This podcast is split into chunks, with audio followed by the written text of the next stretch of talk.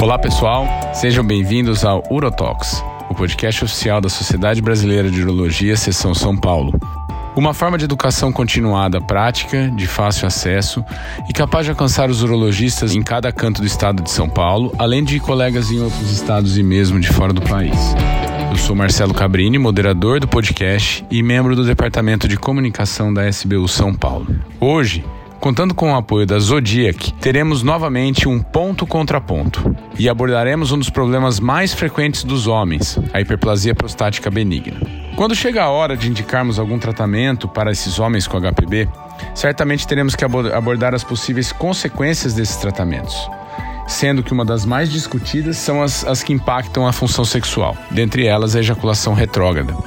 E é exatamente o tema do nosso episódio de hoje hiperplasia prostática benigna e preservação da ejaculação, MIST e outras técnicas. E para discutirmos sobre esses tipos de tratamento, as suas indicações e para ajudar nosso colega urologista a lidar com esses casos, Contamos hoje com a presença de três grandes especialistas na área. Primeiramente, meu amigo e colega de diretoria, e que nesse podcast terá o papel de moderador, o Dr. Ricardo Luiz Vita Nunes, doutor em urologia pela Faculdade de Medicina da USP e supervisor do programa de residência médica em urologia do Hospital Militar da área de São Paulo. E para debater e defender seus pontos de vistas, contaremos com o Dr. Tiago Hammerly, doutor em urologia pela Faculdade de Medicina da USP e médico assistente da residência de urologia do Hospital Israelita Albert Einstein e do Instituto do Servidor Público Estadual, e com o Dr. Lucas Miragon, com residência em urologia e mestrado pela Unicamp e assistente da disciplina de urologia da Unicamp no grupo de urologia feminina e funcional. E para a gente dar início a esse bate-papo, eu passo a palavra para o Vita para que ele possa fazer suas considerações iniciais e começar a nossa discussão. Vita, a palavra é sua. Obrigado, Marcelo Cabrini, a quem eu agradeço a toda a Sociedade Brasileira de Urologia da Seccional São Paulo pelo convite para esse podcast. E acho que é um tema muito interessante, né, pessoal? Porque traçando assim uma linha do tempo meio grosseira, né, a gente sabe que até a década de 80 o tratamento da HPV era relegado ao tratamento cirúrgico dos casos que complicavam. Então, uh, uh, não existia muito o que fazer com o prostatismo, entre aspas, né, dos homens que sofriam da, da, hiperplasia prostática benigna, o próprio conhecimento da fisiopatologia, da fisiopatogenética da doença ainda era muito obscuro, né, e, e os tratamentos que existiam era cirurgia aberta e, e, um pouco mais recentemente, assim, naquela época das décadas de 60, 70, né, a ressecção transuretral, é, que começou a, a, diminuir um pouco a morbidade da cirurgia né, e permitir que, que alguns pacientes fossem operados até é, com, com, menos, com menores riscos né, de sangramento, de internação prolongada, etc. A partir da década de, de 90, com o advento dos alfa-bloqueadores e, dos, e do inibidor da 5-alfa-redutase, a finasterida, a gente começou a, a tirar esses esses pacientes da, da, daquele, daquele aquele momento de, de só serem tratados quando tinha algum tipo de complicação, né? E isso a gente pode depois comentar sobre quais eram essas complicações. E eles começaram a ter possibilidade de controlar um pouco o padrão urinário deles, né? A dificuldade de esvaziamento da bexiga com essas medicações. E a gente tirou muito a porcentagem dos pacientes de, desse, desse nicho cirúrgico, né? Só que com o tempo a gente começou a perceber que, como qualquer tratamento que, é, que, que, que, que chega no mercado, seja ele farmacológico, seja ele cirúrgico, a gente, depois de um certo tempo, a gente começa a colher os frutos, né? Positivos e negativos desse tratamento, a gente começa a entender é, quais as consequências de um tratamento, né? Seja a curto, médio ou longo prazo, né? É, quando, quando ele é feito de uma forma consistente. E isso, no tratamento da HPB, isso é bastante evidente, porque é, por todas as décadas, praticamente, nós só tivemos essas duas classes de medicamento. Então, é, com isso, a gente começou a perceber que, que, que, esses homens começaram a entender que eles, além de serem bem tratados, eles ainda estavam sofrendo alguns eventos adversos que os incomodavam. Né? E isso foi se tornando cada vez mais, é, não só perceptível, como também manejável ao longo do tempo. Então, é, dentro das próprias classes, novas drogas foram surgindo com maior seletividade, é, visando minimizar esses, esses eventos adversos, mas mesmo assim, algumas coisas vêm se transformando nessas últimas décadas, agora mais recentemente. Então, com, com, com todo o avanço tecnológico da parte diagnóstica, né, a gente tem é, diagnosticado, e também com o, o próprio awareness, né, a conscientização do, do, do público masculino em relação à sua qualidade, seu padrão miccional, né, a educação e saúde que a gente tem levado, todas as sociedades internacionais e a nossa Sociedade Brasileira de Urologia também leva bastante esse conhecimento, é, os pacientes começam a procurar mais o, o, seu auxílio, o seu cuidado em idades mais jovens, né, e com isso a gente acaba, é, é, é, é como se tivesse surgindo novos problemas, novas questões nesses tratamentos, e uma delas é em relação à, à função sexual desses homens. A gente sabe muito bem que é, as duas classes de medicamentos mais consagradas no tratamento do HPV, elas podem ter alguma interferência na função sexual. Né? Isso acaba sendo um pouco mais impactante no homem mais jovem. E como nós estamos é, tratando homens mais jovens, diagnosticando e tratando homens mais jovens, isso acabou, acabou sendo criada uma nova demanda de homens que que querem ser tratados, mas ao mesmo tempo eles querem preservar sua função sexual, seja a função erétil ou seja a função ejaculatória. E daí vem, vem à tona é, é, é, novas modalidades terapêuticas que tentam também abraçar esse nicho de pacientes. E acho que é, que é muito interessante aqui, a gente tendo é, dois grandes experts, o Lucas e o Tiago, para discutir com a gente sobre isso. Então, primeiro queria começar com o Lucas perguntando sobre o tratamento medicamentoso. Já fiz um briefing aqui sobre, sobre essa, essa questão, Lucas, mas você pode falar para a gente assim, em relação ao que a gente tem no mercado é, de mais consagrado, como eu comentei, é, de tratamento farmacológico, qual que é o impacto é, na função sexual dos homens que, são, que, que fazem uso desses medicamentos? Bom, primeiramente, gostaria de agradecer né, a sociedade brasileira pelo, pelo convite para este podcast. De fato, é um formato moderno né, de, de levar conhecimento, levar as discussões e levar atualização de uma forma bastante ampla né, para os urologistas do Brasil todo, e a gente sabe que até colegas fora do país também têm uma, uma abrangência, né? E, e, nada mais justo que trazer um assunto bastante atual, que é, que é esse aqui que a gente tem trazido, né? é, como o Vita comentou, é, os pacientes procurando atendimento mais cedo, a conscientização, um objetivo também de diagnosticar no início, tratar precocemente, evitar complicações futuras. A gente quer evitar complicações futuras, mas também não quer causar problemas atuais, né? Então, nesse sentido, surgem demandas que são interessantes. Cada vez mais a gente tem que procurar conhecer o paciente e, e tratar ele como um todo, né? não só ali o jato urinário dele e o LUTS especificamente, o IPSS. E de forma consagrada, né, nós temos aí os alfa-bloqueadores, né, os guidelines principais aí vão recomendar o uso dos alfa-bloqueadores, que vai é, basicamente inibir a noradrenalina endógena, diminuir aquele tônus da musculatura lisa, principalmente na próstata, no colo vesical, e eles vão ter uma melhora aí do, do fluxo urinário máximo, do QMAX em 20% a 25%, reduz o IPSS de 30% a 40%. Então, essa aí é a base do tratamento. Né? Todo mundo aí, isso é dia a dia do urologista, nenhuma novidade. E a gente sabe que né, a associação com os inibidores da, da 5-alfa-redutase vão também melhorar ainda mais né, esse QMAX, conseguir diminuir ainda mais esse PSS. Então, essa terapia combinada estaria aí é, bastante indicada, com grau de recomendação forte para aqueles pacientes com sintomas moderados a graves e com risco de progressão. Né? Então, aquele paciente tem uma próstata grande, com PSA elevado, e sabendo então que com o uso do tratamento combinado, nós temos aí melhores resultados de PSS e de melhora do QMAX. Uh, o fato é que a maioria dos pacientes vão ter alguma, algum grau de alteração na função ejaculatória. Né? Então, o alfa-bloqueador, quando ele diminui a contratilidade da musculatura lisa, ele diminui também a contratilidade da vesícula seminal. Então, é, é, interessante que alguns autores até têm proposto que, em vez de dizer de ejaculação retrógrada, a gente diga de disfunção ejaculatória, porque não é, não é um fato que exatamente volta para a bexiga, embora um pouco disso aconteça, mas existe é, estudos mostrando que existe uma diminuição da contratilidade da vesícula seminal. Isso é interessante que na última, no último congresso anual da ICS, foi bastante discutido isso aí, inclusive em alguns papers de, de, de medicina básica, de bancada, de, de, né, de in vitro, mostrando essa questão aí da diminuição da contratilidade, mostrando que esse também é um assunto aí bastante moderno, né, que nós estamos melhorando com esses medicamentos classicamente os sintomas urinários, mas também causando alguns outros efeitos colaterais. E acho que hoje aqui nós vamos discutir aí à, frente como que nós podemos tratar de uma forma adequada as duas coisas.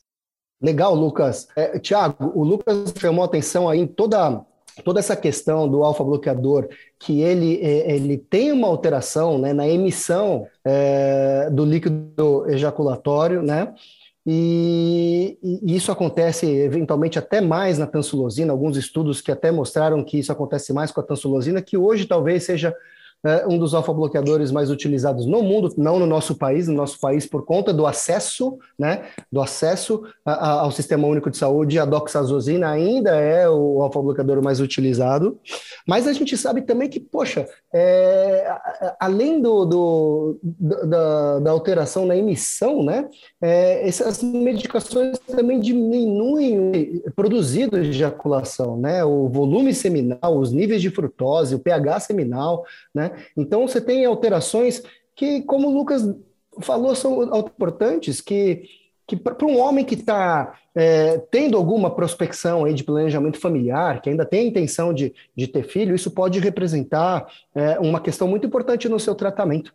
Né? É, e os próprios TAS, né, seja a finasterida ou a dutasterida, também acabam é, de alguma forma, é, interferindo também nessa parte ejaculatória, não só na parte erétil, como, como também é muito conhecido, a queda da libido, tudo que pode dar uma disfunção sexual mais importante.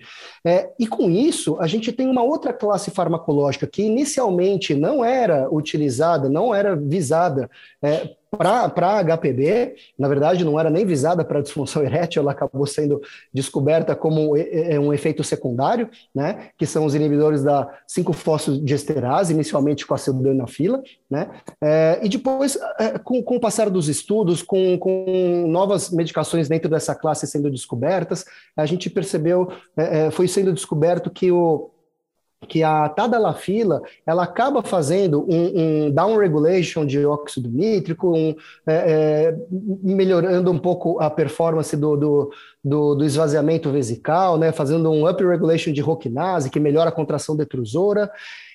E e, e, e, com isso a gente acaba, é, é, às vezes, podendo fazer um tipo, uma certa substituição. Eu queria que você falasse, então, é, por mais que não existe uma consistência científica, um tempo de uso igual dos alfa-bloqueadores, né, o, que, que, a gente, o que, que a gente tem de evidência em diretrizes, em literatura, do uso do inibidor A5-fosfodiesterase no tratamento do HPB como sendo uma alternativa para esse tipo de paciente. E, e queria que, que, você comentasse, Tiago, se você faz uso dessa medicação no seu dia a dia, é, seja em monoterapia ou em combinação com alguma das outras classes. Fala, Vita. É, bom, antes de tudo, parabéns aí pela moderação. Como sempre, é, você vai muito bem nisso aí. É, obrigado também pela, pelo convite da Sociedade Brasileira de Urologia, da Seccional São Paulo. O Cabrini está fazendo um excelente trabalho aí, substituindo o Léo aí nesse SBO Talks 2022, que não é um trabalho fácil.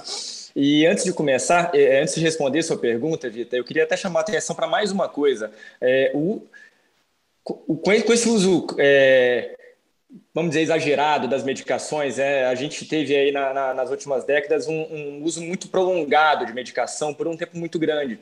E além dessas disfunções sexuais, ejaculatórias que, que as medicações causam, a gente não pode esquecer também que o nível de desobstrução que as medicações causam, muitas vezes elas não, elas não são eficazes o suficiente para a proteção da bexiga, né? Isso acaba causando, levando a um grau de, de isquemia da musculatura detrusora. Tem muita gente achando que isso pode ser uma das causas que explicam a quantidade crescente aí de pacientes com bexiga hipoativa, né? Para o outro lado que a gente tem visto com esse envelhecimento populacional, né? Então, isso também também traz a, a necessidade, também chama atenção para que, que sejam desenvolvidas técnicas novas, né?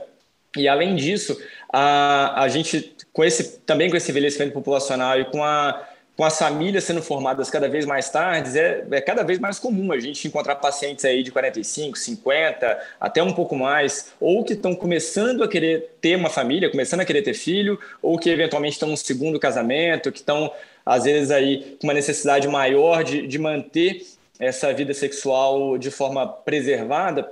Então, isso acaba atrapalhando bastante. Tem muito paciente hoje que realmente não quer é, não quer usar as medicações mais tradicionais, né, o alfa-bloqueador, inibidor de 5-alfa-redutase, mesmo a gente sabendo que, que, o, que os dados são bem robustos aí para o seu uso a longo prazo. Então, foi aí que entrou o inibidor de fosfodiesterase tipo 5, né, a tadalafila, que tem sido a medicação mais usada. A ação dela, basicamente, ela aumenta o GMP cíclico intracelular e ela também reduz o tônus aí da musculatura lisa, tanto da próstata como da uretra.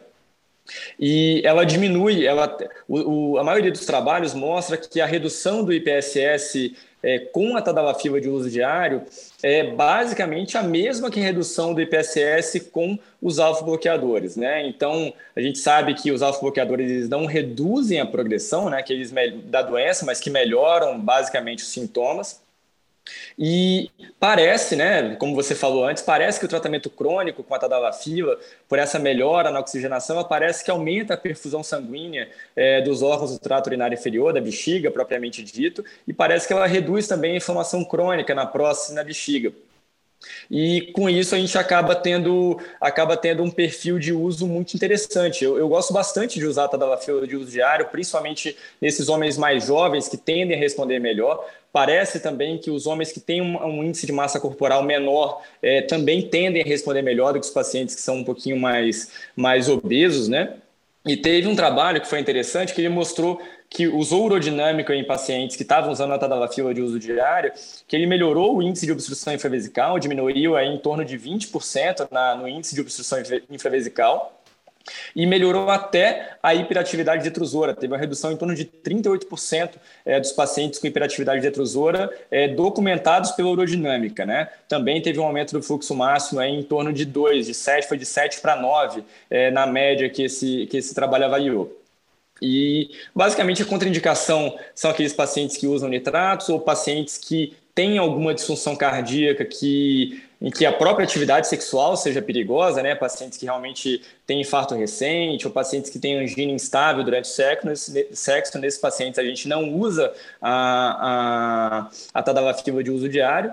Teve alguns trabalhos que tentaram mostrar é, a combinação do, do, da com com alfa-bloqueadores e com inibidores de 5-alfa-redutase. Eu, particularmente, eu gosto de usar, em alguns casos, a, a combinação com, com um alfa-bloqueador. Quando a, a ejaculação retrógrada ou a disfunção ejaculatória em si não seja um problema tão grande, que o paciente esteja mais preocupado com a parte erétil, de função erétil, eu acabo usando a medicação combinada dessa forma. Com o inibidor de 5-alfa-redutase, particularmente, eu não gosto muito de usar mas tem alguns trabalhos que estão para sair também, que a gente tem que esperar os resultados a longo prazo disso aí. Excelente, excelente revisão, Tiago. É, eu compartilho dessa, dessa decisão é, compartilhada com o paciente, né, de você individualizar, na verdade, né, o que cada um é, pode receber de melhor, né, é, e não estigmatizar que todo paciente vai ter que ser tratado com, com alfa-bloqueador, que é, uma, é um conceito antigo, né, e a gente acaba individualizando um pouco melhor e a gente tendo na mão um maior número de, de, de possibilidades, a gente acaba tendo alternativas melhores para cada um individualmente. Né? Só retificando o que eu falei, é um up regulation do óxido nítrico pelo, pelo próprio sistema do GMP cíclico e um down regulation da roquinase. Tá? Eu só inverti o up and down. É a época da, da, da, da boate up and down que tinha aqui em São Paulo, então ficou na cabeça. É, Lucas, mas o, o Tiago tocou num, num, num, ponto importante aqui, que ele falou que é, com, com a entrada dessas classes medicamentosas, a gente tem, é, é, com o passar do tempo, a gente foi tratando esses pacientes farmacologicamente e, entre aspas, vai empurrando um pouco com a barriga o problema desse paciente mais para mais frente, né? E daí o paciente vai envelhecendo e junto com outras comorbidades, com o próprio envelhecimento é, vesical, né? O aging bladder, que a gente chama, é, você quando tem é, algum momento que você falhou o tratamento, de repente já está tarde demais, você já causou um processo de isquemia crônica, já tem uma deterioração né, da função vesical, e aí você resgatar isso fica mais difícil. Né? Então, hoje, a gente tem é, tentado uma forma de educação continuada nos nossos pares, é, é, é, é conscientizar a possibilidade de um tratamento cirúrgico mais precoce, né, e não ficar jogando por tanto tempo, esperando que esse paciente envelheça. Tem vários trabalhos mostrando, né, Lucas, que se você é, opera o paciente muito idoso, você agrega risco, inclusive cirúrgico, né, para esses pacientes. Então, é, é, a gente tem tentado, né? Então, na própria relação do, do, do binômio médico-paciente, a gente tem tentado esclarecer, apresentar as possibilidades. E muitos pacientes também não querem fazer o tratamento de longo prazo ou de prazo indeterminado com medicação, seja por custo, seja por custo físico, né? Não só custo financeiro, mas o custo físico, ou porque não, não tem uma adesão ao tratamento, pacientes, pacientes que não persistem ou esquecem, tomam um pouco, quando, quando melhora, para de tomar, quando piora de novo, volta a tomar. Né? Eles não têm uma adesão ao tratamento, nem uma persistência de longo prazo. É, por exemplo, um tratamento combinado tem um trabalho de um italiano muito interessante que ele, que ele mostrou que é, menos de 10% dos pacientes persistem na terapia combinada, né, que é o alfa-bloqueador mais o inibidor 5-alfa-redutase, por mais de um ano. Né? E com isso a gente tem aí os pacientes que vão precisar de um tratamento cirúrgico, seja por falha terapêutica, seja por eventos adversos, ou seja porque o paciente não quer fazer o tratamento de longo prazo, ou seja porque o médico já detecta no início do tratamento que já tem algum grau de deterioração da função vesical, né, que a gente tem aí depois é, a possibilidade de discutir se sobrar um tempo quais são esses sinais, mas acho que não vem ao caso aqui. E Lucas, daí a gente, o que, que a gente tem de tratamento cirúrgico mais consagrado, né, é, historicamente, né, e, e, e, disponível, né, nacionalmente principalmente, mas eu diria no mundo inteiro, né, tirando é, os países mais desenvolvidos que têm que tem todas as tecnologias à disposição em todos os seus centros, que é uma minoria de países, mas o que, que existe de, de tratamento cirúrgico e quais são as consequências para essa função ejaculatória que é o nosso escopo aqui do nosso, do nosso, da nossa conversa? Perfeito. É, o Tiago comentou ali, né, um, um ponto inicial do tratamento clínico é justamente manter essa preservação da função vesical e que às vezes a medicação não está sendo suficiente para isso. Você teve uma melhora de PSS, uma melhora de Qmax, mas às vezes não foi o suficiente. Então acho que o primeiro ponto é isso, né? O médico tem que estar tá de olho, porque senão às vezes, como você disse, Vitor, você vai deixar muito para frente e de repente você já tem aí um detrusor um, um pouco menos contrátil, já com uma perda de função, talvez hipocontrátil, já não vai ter um resultado tão bom da cirurgia ou está evoluindo com uma hiperatividade detrusora, e aí esse paciente já está com outras complicações, queixando de aumento de frequência, etc., que nem sempre já vão, vão ter uma resposta tão boa ao tratamento cirúrgico. Então a gente tem que encontrar o time correto. Né? Talvez não seja operar de cara, mas certamente também não é deixar lá para o último momento. Da mesma forma que o tratamento clínico, né? A gente começa, talvez em geral, com o alfa-bloqueador, porque vai ter um efeito mais rápido. Se esse paciente se beneficia do inibidor da, da fosfodiesterase, é, até por aquela questão da, da ereção, etc., passa um tempo, você às vezes consegue retirar e manter só com ele, mas tem que ficar atento de fazer um acompanhamento. Então, nesse acompanhamento, muitas vezes é importante a gente ter um ultrassom bem feito, volume prostático, volume da próstata, né, o grau de protusão né, do lobo mediano, que também vai ajudar a gente a ter uma ideia da resposta à medicação, espessura do detrusor, né, avaliar outras complicações, resíduo pós-miccional, né, hidronefrose, uma fluxometria, um exame muito simples de fazer, ajuda a gente a fazer um acompanhamento. Então, são formas da gente é, estar atento aí para intervir no momento adequado. E, e, classicamente, né, bem pacificado esse assunto nos guidelines, temos indicação de tratamento cirúrgico quando eu tenho uma falha de tratamento clínico ou quando eu tenho uma progressão né, da doença. Né? Eu já citei várias formas que a gente tem de, de avaliar essas, essas marcações. E, e, o guideline, por exemplo, da EAU, até a última edição, ele dizia que então essas abordagens, né, ele dividia em tipos de abordagem, né? Se eu fazia então uma ressecção, uma enucleação, uma é, era por desculpa, era por energias. E hoje nós estamos mais em tipo de abordagem. Então eu posso retirar tecido ou eu posso fazer uma, uma técnica não ablativa. Então, vamos lá. Tradicionalmente nós temos ablativo, a famosa RTU, que todo mundo conhece dia a dia, temos, podemos fazer RTU monopolar, podemos fazer RTU bipolar. A principal indicação aí vai estar no tamanho da próstata. Tem gente que faz bipolar para tudo, tem uma questão de acesso também, mas enfim. Né? Então, o, o tratamento mais padrão. Depois, para próstatas talvez um pouco maiores, nós vamos ter aí enucleação prostática. O ROLEP talvez seja o mais consagrado, mas existe também com energia bipolar, o BIPOLEP, e existem com outros tipos de laser. E temos a possibilidade de fazer uma prostatectomia transvesical, seja aberta, robótica, videolaparoscópica, né, tem ganhado mais adeptos nos últimos tempos. E o interessante, então, quando eu faço uma terapia ablativa, eu tenho resultados funcionais muito bons, muito melhores do que o tratamento clínico. Retirei um tanto de tecido, abri essa próstata e melhora muito a função né, miccional do paciente. E são bastante duradouros, né? É, no entanto, esse paciente vai realmente perder a função ejaculatória na grande maioria das vezes. Se a gente for ver, tem trabalhos mostrando técnicas de RTU, tentando preservar o vero, tentando começar um, um pouquinho, né, parar um pouquinho acima do vero para tentar preservar. A gente sabe que alguns pacientes conseguem ter algum grau de ejaculação, mas sempre com bastante redução de volume, e essa, essa questão ejaculatória aí realmente o paciente vai entender como uma questão colateral do tratamento e que faz parte, né? É, e nós vamos ter aí, é, talvez mais recentemente, acho que nós vamos entrar isso em breve, os tratamentos minimamente invasivos, que vêm justamente com uma ideia de talvez não ter toda aquela é, todo aquele resultado da, da terapia ablativa, mas que consegue, por outro lado, preservar uma questão funcional, de função ejaculatória de uma forma melhor. Talvez também para um paciente que, sendo tratado mais cedo, talvez não precise de um tratamento também tão agressivo.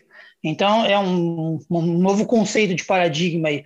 Né? Um, eu não quero retirar um tanto de próstata, eu quero abrir a próstata para que eu tenha uma função melhor. Talvez esse paciente não tenha aí um IPSS tão ruim ainda, vou tratar ele mais cedo, com um tratamento menos invasivo, que ele vai é, poder sair do tratamento clínico, não ter que ficar tomando remédio por longa data, né, ficar mais satisfeito com relação a isso. A gente, como o senhor comentou, essa questão muitas vezes do paciente não querer tomar remédio ou ter dificuldade de manter no remédio, você consegue fazer é, um tratamento que vai ser efetivo né, por um prazo é, e o paciente vai estar muito mais aderente ao tratamento uma vez que ele foi realizado, né? E com isso, inclusive, nós vamos conseguir preservar melhor essa função vesical dele a longo prazo, porque se ele não toma direito remédio agora, lá na frente ele vai ter problema. Se eu faço um tratamento e melhorei a função né, miccional dele, talvez eu também consiga diminuir complicações ali na frente. Tiago, acho que o Lucas contextualizou muito bem né, a questão da, da evolução das cirurgias. Né? Então, a gente, é, tradicionalmente, nós tínhamos as prostatectomias simples, né? seja transvesical, seja a, o milling, né, que é uma técnica um pouco menos agressiva, é, que depois se se tornaram acessíveis por laparoscopia e hoje acessíveis por robótica, mas continuam sendo técnicas né, é, de enucleação cirúrgica, é, e não endoscópica, mas uma enucleação cirúrgica, e as ressecções transuretrais, né, como ele mesmo falou, a questão de energia é uma, é, é uma questão secundária, mas o princípio é basicamente o mesmo né, em todas as ressecções. Né? O que diferenciaria, a partir de um certo momento, era o volume prostático, né? volumes muito grandes, você precisaria partir para enucleações é, é, cirúrgicas e, e, e, volumes menores você conseguiria tratar pela ressecção transuretral, um, tratamento endoscópico. Né?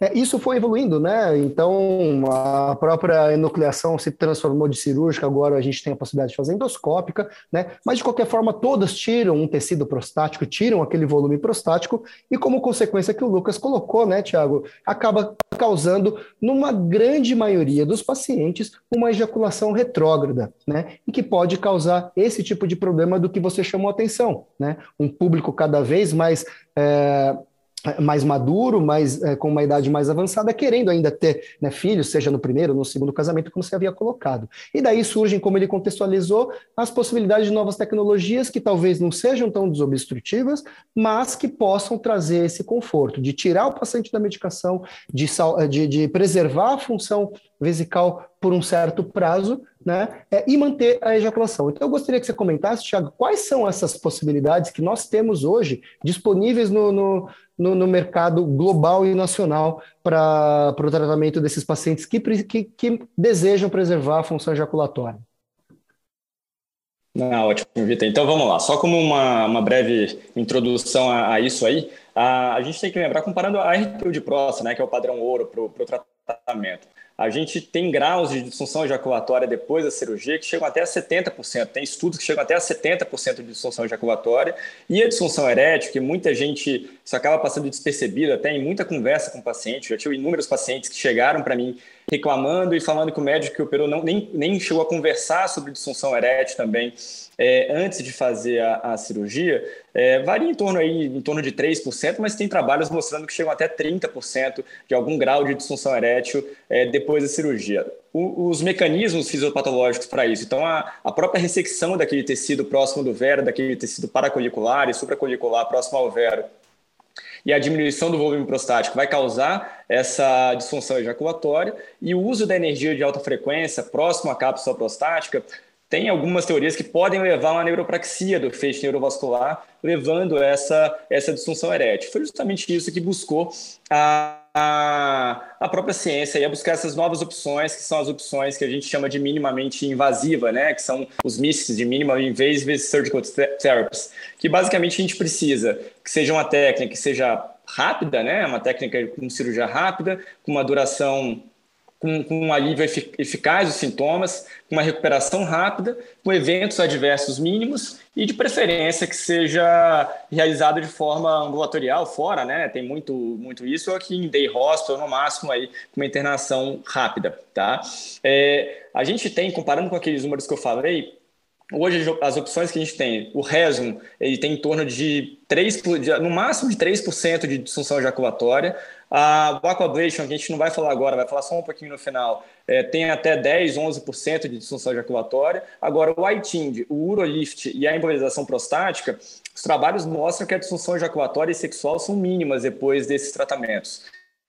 E é justamente por isso que, que isso tem ganhado tanta importância que tem sido falado tanto sobre isso nos congressos mais, mais recentes. Eu acho que a grande questão que a gente vai falar um por um aí, mas que a gente tem que avaliar no final das contas é o custo é, eficácia a longo prazo, é, o que, que o paciente prefere, se é essa chance maior de recorrência ou se é preservar aí a, a, função sexual de forma adequada. E eu acho que a gente precisa ainda de alguns estudos comparando essas técnicas entre elas, não só de custo, mas de eficácia e segurança a longo prazo.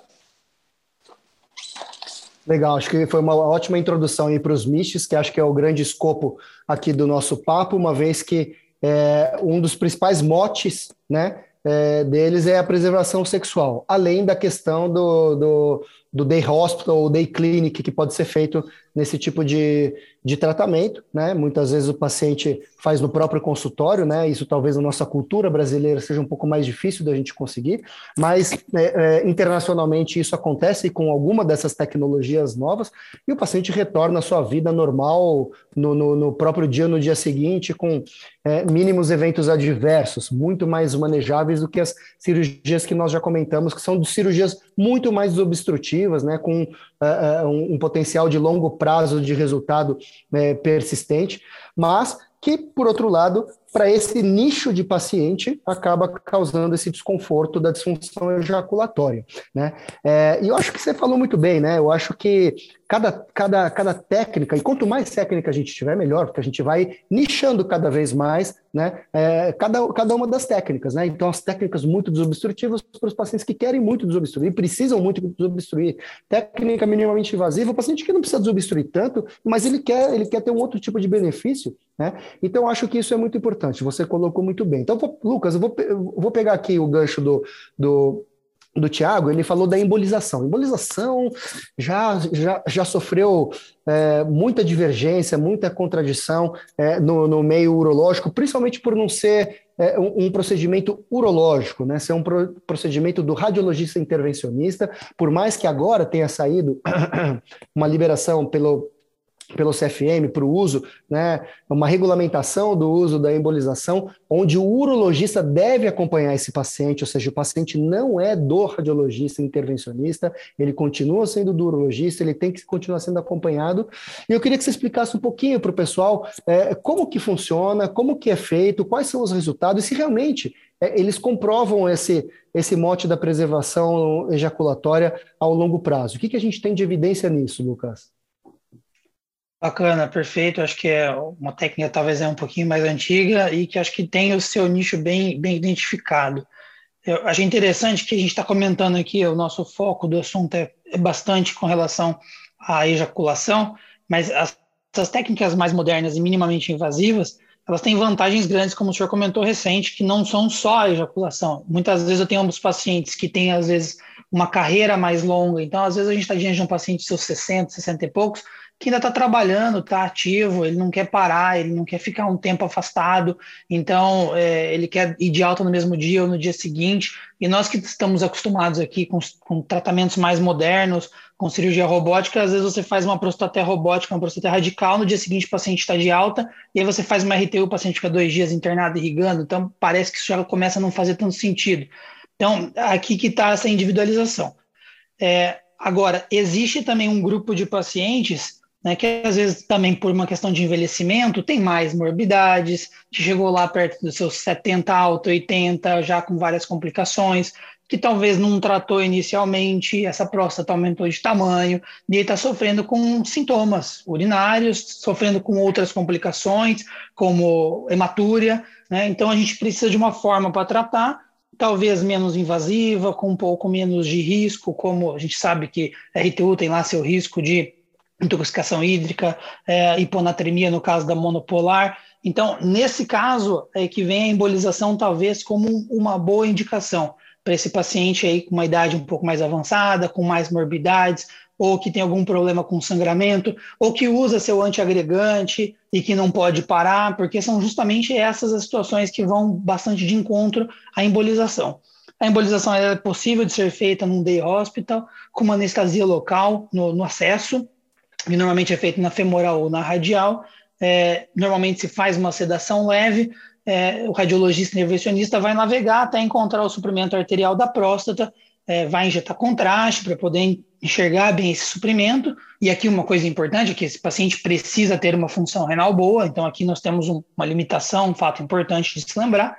É, e vai encontrar então e vai fazer a embolização. Aí vários materiais que existem para fazer isso, mas o importante é que fazendo a embolização, diminuindo o suprimento sanguíneo nessa próstata, vai ter então uma melhora a, que chega é, a 80% dos pacientes vão ter algum grau de melhora significativa pelos estudos. A redução média do IPSS está em torno de 6 a 9 pontos, uma melhora do, do QMAX em torno de 5 ml por segundo, que já chega a ser melhor do que o tratamento clínico, e essa próstata vai ter uma redução de volume, que vai ocorrer esse pico de redução em torno de 6 a 12 meses. Então, uma coisa importante é que eu não vou ter um resultado tão imediato ou tão rápido, igual outras técnicas que nós vamos comentar aqui, ou como a própria RTU. Então, é uma coisa que eu vou ter um resultado para o IPSS um pouco mais à frente. Mas para aquele paciente que está com sangramento, isso resolve na hora. Né? Então, é um tratamento que perde para a RTU, talvez, na questão né, de melhora de IPSS, mas que a longo prazo tem um bom resultado e que está muito bem indicado para esses pacientes que não podem parar é, o AS, por exemplo, ou que está tendo alguma complicação como algum sangramento. A maioria dos pacientes consegue retirar a sonda vesical de demora né, e já ir para casa sem sonda. Está aprovado aí pela FDA já há mais de sete anos, já desde 2015 mais ou menos. E então é um tratamento bastante interessante para o paciente adequado. Acho que essa aqui é, é a, vamos dizer assim, a mensagem para a embolização. E uma coisa interessante é que nós vamos ver que alguns casos aqui, né, alguns, alguns tratamentos, tem uma questão de limitação com o tamanho da próstata. Então, próstata grande ou lobo mediano, que aqui, para embolização, não é problema nenhum. Então, é mais uma coisa interessante aí para talvez esse paciente mais idoso, que tem uma próstata maior e que está sofrendo com complicações como hematúria. E Lucas, é, ao longo, ao longo prazo, já que é, é, como você disse, é uma técnica um pouco mais antiga do que os novos mistes que surgiram mais recentemente.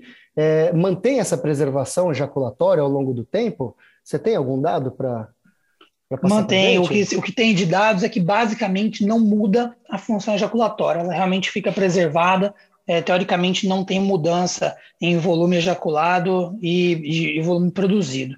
Lógico que muitos desses pacientes dos estudos eram mais idosos, com mais morbidade, etc., mas de fato é uma técnica que não vai ter um impacto significativo na ejaculação. Perfeito. Talvez, Tiago, com algumas indicações muito parecidas, a gente tem uma, é, uma outra modalidade minimamente invasiva, né, que é o urolift, né? O Urolift consiste ali basicamente como se fosse um grampeamento da próstata, né? É, e com também essa, essa, essa alcunha de não, não causar uma disfunção ejaculatória. É, o que, que, você pode trazer para a gente dessa técnica, não só das suas indicações, dos seus resultados, mas também em relação à, preservação da função ejaculatória, se ela é consistente mesmo ou não, Tiago? Claro, deixa eu só fazer um, um, só uma observação. O Lucas falou brilhantemente aí sobre a embolização. É, eu queria falar que eu concordo com ele em tudo que ele falou. É, a embolização não é, é importante a gente frisar isso, ela não é um procedimento fácil. É, acho que já, quem já teve oportunidade de acompanhar a, a cateterização seletiva ali da artéria prostática vê que não é qualquer um que faz, tá? Não é qualquer é, radiologista intervencionista que faz isso com tranquilidade.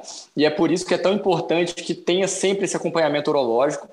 Eu acho que, na minha opinião, o caso ideal para a embolização é, são, são esses casos em que os outros MISTs não são é, tão eficazes, né, próstatas maiores, em torno de 100 gramas, para pacientes que realmente têm algumas complicações como hematúria e retenção urinária aguda, e lembrando que também não é um procedimento barato, né? Isso vai contra aí o, o, é, o que a gente quer. Então, é, não dá para usar fazer uma vender tão fácil assim como foi feito há algum tempo atrás. Né? Então acho que, que é isso, acho que é uma ótima arma, uma, é, um, é um armamentário importante em casos selecionados, mas eu acho que tem que ser selecionado, não dá para querer fazer isso em, em, em, todo mundo. Né?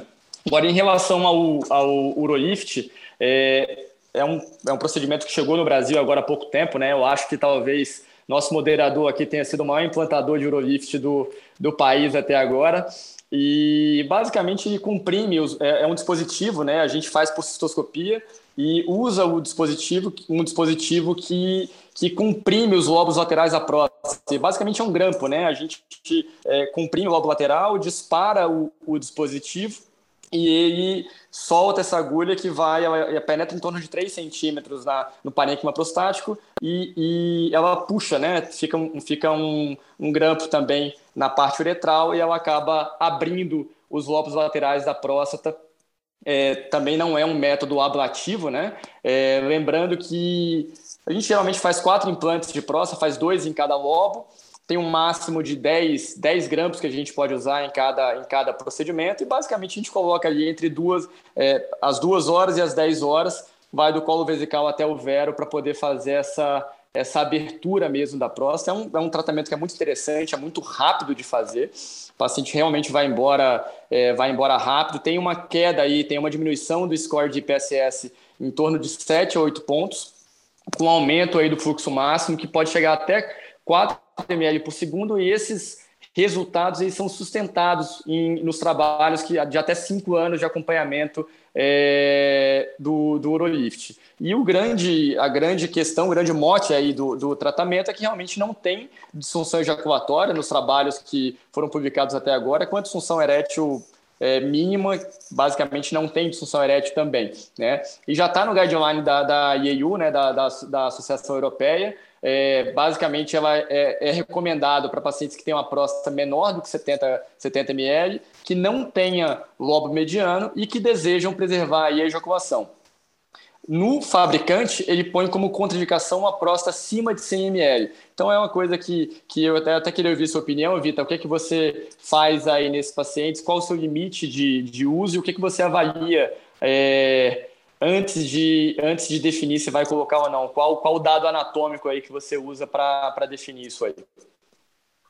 Tiago, acho que você falou muito bem e, e, você levantou questões super importantes, tá? E eu acho que é isso que às vezes a gente estraga é, um, um, um, novo medicamento ou um novo equipamento, né? É o uso indiscriminado sem critério, né? Não criterioso. Então, realmente, se você souber usar, souber selecionar o paciente, você, você vai ter resultados melhores e mais consistentes. E aí você preserva esse, eh, seja medicamento ou seja dispositivo, é, você, perpetua ele na, no armamentário terapêutico, né? Pelo contrário, se você começar a fazer uso indiscriminado, é, sem muito critério, de qualquer forma, é, você vai queimar né, esse, essa nova terapia, seja com o próprio público é, de pacientes ou com o próprio público médico, né? Você vai queimar e esse, esse, esse, e essa nova terapia vai se perder ao longo do tempo. Então, é muito importante isso que você falou, né? Você conseguir reconhecer é, o, o, o, nicho de, de, de, pacientes que, que vai melhor, né? Então, assim, você levantou alguma coisa, ah, as diretrizes falam até 70, outras falam até 80, né? 70, 80, depende aí o E ou EAU, né? Falam entre 70 e 80, mas o fabricante fala 100, o FDA é aprovado 100 e na, e na Anvisa é aprovado 100 gramas, né? Então, assim, você pode fazer 100 gramas. É, o Lucas é, é, comentou alguma coisa assim, ah, tem alguns que não podem ser utilizados com lobo mediano, né? É, é, é, inicialmente, não era indicado para lobo mediano, mas agora tanto na FDA quanto na Anvisa já tem a liberação para lobo mediano. Você tem trabalhos com lobo mediano. E eu, particularmente, já tratei mais de 10 lobos medianos com, com Urolift. É, qual que é o porém disso? Você agrega custo, né? Você agrega grampo a mais. Né? Então, basicamente é isso.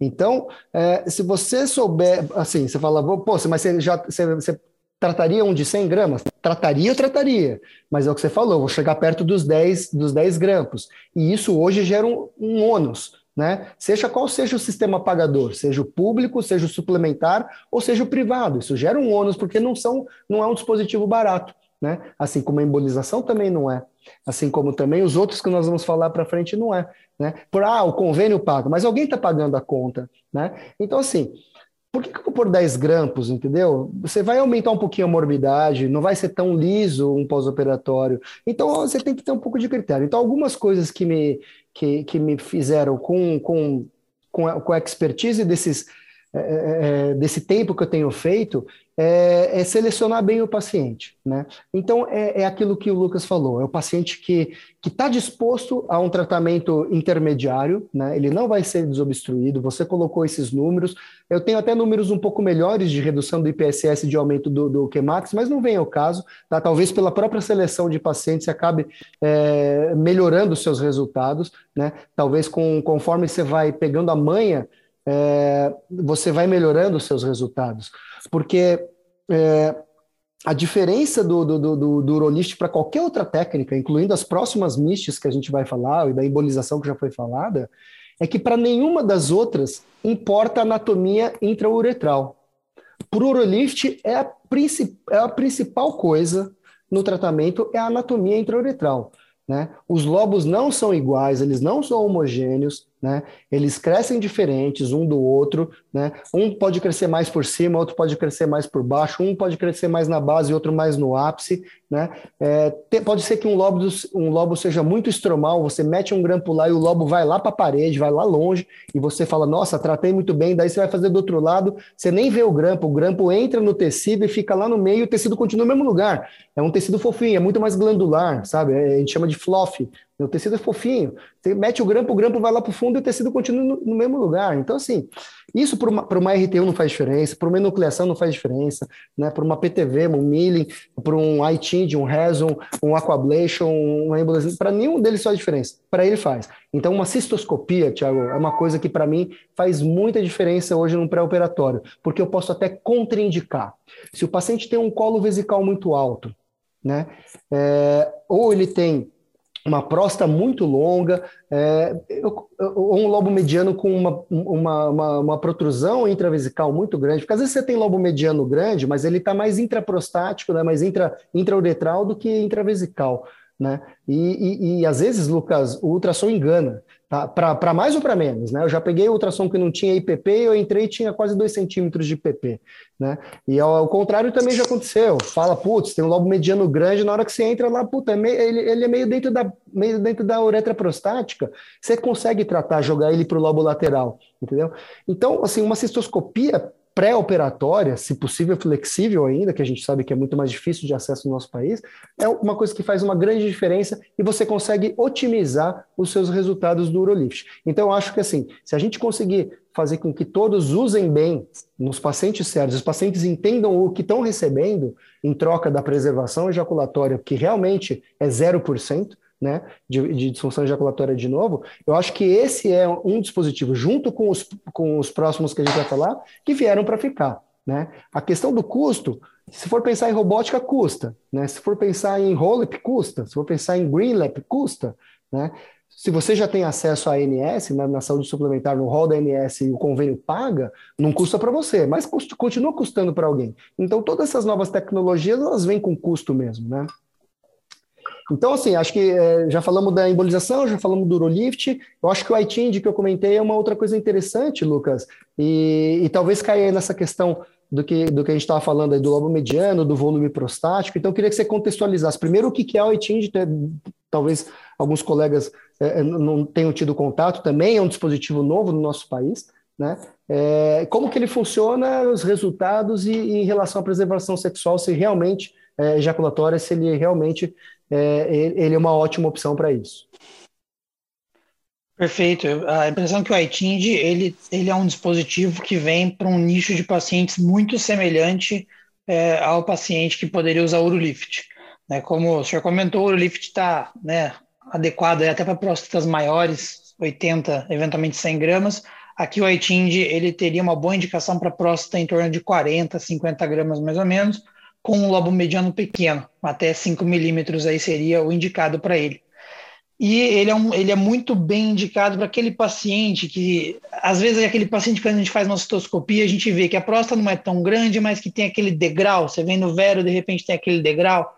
Ou a próstata não é tão grande e que você tem aquele colo mais fechado, um pouco mais elevado. Né? Então, é aquela coisa que, de fato, o senhor comentando aí da, da cistoscopia, a uretroscopia e a cistoscopia trazem informações importantes. Acho que no, no, no Urolift essas informações são muito importantes. Eu ia perguntar para o senhor se o senhor fazia antes mesmo. A gente estava tendo um treinamento de Urolift, por acaso, aqui no Unicamp hoje, e a gente estava discutindo um pouco disso, né, da, da, anatomia da próstata. Mas, enfim, voltando para o iTind, ele, ele é semelhante nessa ideia de abrir na próstata, a gente tem aqui um, um, paradigma novo que eu não preciso retirar tecido e fazer uma calha enorme, eu preciso abrir para desobstruir, para fazer uma desobstrução funcional. E a ideia do iTind é que ele abre, entre aspas, aqui uma cestinha, né, que, que tem três, três lados principais. Aqui, como a gente está num podcast, eu pensei que uma forma de quem vai nos ouvir aqui tentar entender é, seria mais ou menos quando a maioria dos urologistas estão acostumados a fazer é, tratamento de endurologia, tratamento com cálculo, então a gente tem lá é, aquela, aquele basket que é o N-Gauge, né, que ele é aberto na frente, ele tem três hastes principais, então ele parece um pouco com o N-Gauge, é de nitinol também, mas ele é mais firme e é maior. Né? Então, assim, ele vai abrir em três pontos principais, então ele vai ter um, um, uma sutura, né? então assim, uma haste às 12 horas, uma haste às 5 e às 7 horas. Conforme então ele é posicionado no colo vesical e ele é deixado aberto no colo vesical, ele vai comprimir o tecido prostático às 5, 7 e 12 horas. Isso vai gerar uma isquemia no tecido. E ele é retirado em 5 a 7 dias e esse tecido ele vai fazer como incisões. Ele faz de fato três incisões. De certa forma, nós estamos fazendo uma prostatotomia no paciente. Isso aqui estou falando um pouco, né, para a gente tentar entender como que acontece e a gente consegue então ter uma melhora funcional depois da sua retirada. Mas é de fato um procedimento muito rápido de ser aplicado. Né? Ele é um basket que você entra então com cistoscópio, olhou a próstata, olhou o colo vesical, olhou a bexiga, posiciona o dispositivo dentro da bexiga, tira o cistoscópio. Entra de novo com o cistoscópio ao lado do dispositivo e traciona o dispositivo para o colo vesical. Ele vai estar aberto no colo, na posição adequada, e ele tem como que uma haste pequena que fica posicionada, que deve ser posicionada entre o vero montano e o colo da bexiga. Essa, essa haste vai fazer um trabalho de evitar que ele migre para dentro da bexiga e perca a sua eficácia. E ele vai ficar então dentro da próstata, como um stent, que vai ficar por 5 a 7 dias. Essa retirada pode ser feita é, no consultório. É possível fazer com anestesia local, a recomendação é que seja feita no máximo com uma sedação, é, tem vários que são feitos com, com, só com anestesia local. É, o tempo médio nos estudos. Aqui nós estamos falando de um dispositivo mais novo, ele é o mais novo de todos que nós estamos falando hoje, está autorizado aí desde 2020. Os estudos são, são menores, tem dois, três anos no máximo, o número de pacientes é menor, mas o fato é que nós temos um, um, um dispositivo que é muito rápido de aplicar, em torno de 10, 15 minutos, 95% dos pacientes não vai precisar de sonda vesical de demora. Ele foi ali, colocou o negócio e vai para casa. Então ele vai, faz, acabou o procedimento, ele urinou, beleza, está liberado, vai para casa. O, o, índice de sangramento, de infecção é de menos de 5%, e normalmente então vai ser retirado em 5 a 7 dias. É, aí ele tem daí uma, uma sonda e um dispositivo que vai trazer ele para dentro de uma sonda vesical e vai ser retirado de forma ambulatorial, de uma forma tranquila. É, para entender aí os estudos, teve uma queda de PSS médio de 22 para 8 em 12 meses, então, uma queda aí bastante semelhante ao que a gente viu no, nos outros, né? E uma melhora de Qmax aí, que era em torno de 7, passando para 14. Então, a gente vê que também não eram pacientes que tinham um Qmax muito ruim. Então, é essa questão da seleção do paciente, né? Então, é, é, acho que essa é a ideia, um tratamento para um paciente que quer tratar, mas ele não quer ficar dois, três dias internado, ele tem uma próstata pequena, ele não quer ficar dois, sei lá, uma semana, duas semanas afastado do trabalho. Esse é um paciente que talvez um detalhe que a gente tem que considerar é que ele vai ter alguns sintomas, né? Uma certa disúria, eventualmente hematura, embora ele considere menos de 5%, 5% que precisa voltar para fazer alguma coisa. Uma hematura leve, discreta, ele pode ter nesses 5, 7 dias aí que ele vai estar com o dispositivo mas em geral é um paciente que está seguindo atividades normais nesse período, então tem aí o seu nicho que parece bastante interessante. Legal, uma coisa interessante que você falou é do colo vesical alto, né? O high, high bladder neck, que talvez seja para mim a principal indicação do ITIND, né? Por isso que eu falei, a cistoscopia, e isso não aparece no ultrassom, não aparece em ressonância.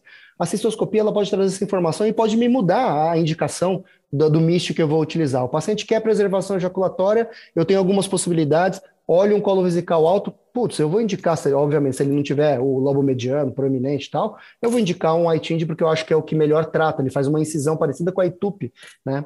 E por último, Tiago, a gente tem o Resum, que ainda não chegou no nosso mercado, tá com toda uma parte burocrática ainda na, na, na Anvisa, mas ele vai chegar e eu tenho certeza que ele vai conquistar seu espaço.